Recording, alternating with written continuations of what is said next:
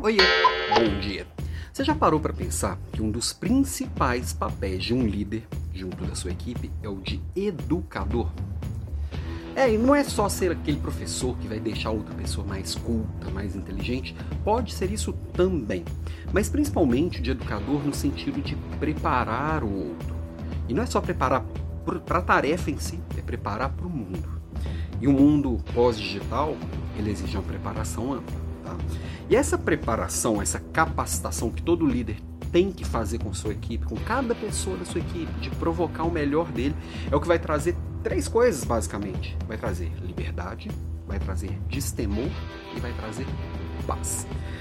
O que, eu quero dizer com isso, basicamente? Assim, quanto mais eu sei o que precisa ser feito, eu entendo o mundo à minha volta, pelo menos aqui nesse mundo mais próximo, e eu tenho clareza do que é esperado de mim, lembrando aqui, ó, transparência, clareza, preparo, eu tenho liberdade para poder executar aquilo sem ter toda hora para parar para perguntar. Eu tenho liberdade, inclusive para ir e vir, já que eu tenho uma preparação em empregabilidade, né? Eu não estou preso ali àquela minha função. E eu tenho, eu não tenho que ficar ali com medo, porque eu estou enxergando, é tudo muito claro, as cartas estão claras, não tem agenda oculta. E aí eu consigo trabalhar em paz. Porque a paz é o que vai me, me tirar, inclusive, o, o, desse surto coletivo que a gente está passando de, de doenças mentais, esse surto de ansiedade, depressão e tudo mais que tá todo mundo passando, muito fruto desse medo, muito fruto dessas incertezas. O mundo é incerto? Ele é incerto. Agora, se eu faço parte de uma equipe, que as pessoas se apoiam, eu tenho um gestor que me dá clareza do que é esperado de mim, eu tenho um gestor que me dá os direcionamentos é, é, nos momentos corretos e ele me provoca, me capacita para fazer o que é esperado de mim, não tem. Eu, eu a, a, paz ela pode reinar na minha vida. A mesma coisa vai ser você em casa, com a família também. Conversas, clareza, transparência, paz. Né?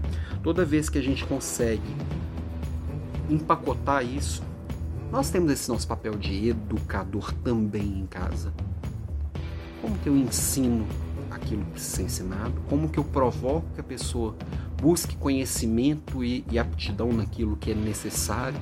Como que em casa também eu compartilho o que eu sei? Como que em casa também eu provoco as pessoas a fazerem os papéis dela? Divido bem essas tarefas dentro de casa? É a mesma coisa no trabalho. Quando isso é bem construído, bem combinado, a coisa flui. E é isso que você, líder, com papel de educador, deveria fazer. Mas aí você pode dizer, poxa, mas os professores não agem assim. Deveriam. Um professor nesse mundo pós-digital não é aquele que abre o livro de 20 anos atrás e fica só cuspindo o que está que tá enxergando na, nas páginas ali na frente depois que o Google foi inventado, o professor não é mais o, não, não tem mais o monopólio do conhecimento. Não, ele tem que ser um facilitador. Você líder tem que ser um facilitador. Você não é dono do conhecimento, mas você pode ser um curador. Escolher, ajudar a pessoa a escolher e se encontrar nesse mar de possibilidades. Então, sim, você tem que ser professor e o professor tem que ser professor também. Só que professor desse novo milênio, dessa nova, nova era que a gente está vivendo ok? Ah, amanhã cedo, 6h47, teremos a nossa Leader Class falando de solução de problemas. Vamos falar de métodos, vamos falar de modelo mental, vamos falar de construir estratégias. É, novo horário, 6h47, atendendo a pedidos. Então, Todas as quartas-feiras agora, 6h47, Leader Class gratuita, ao vivo, como sempre. Não perde não, porque vem muita coisa legal por aí. A aula de amanhã, inclusive, está incrível, 6h47. Beijo pra você e até lá.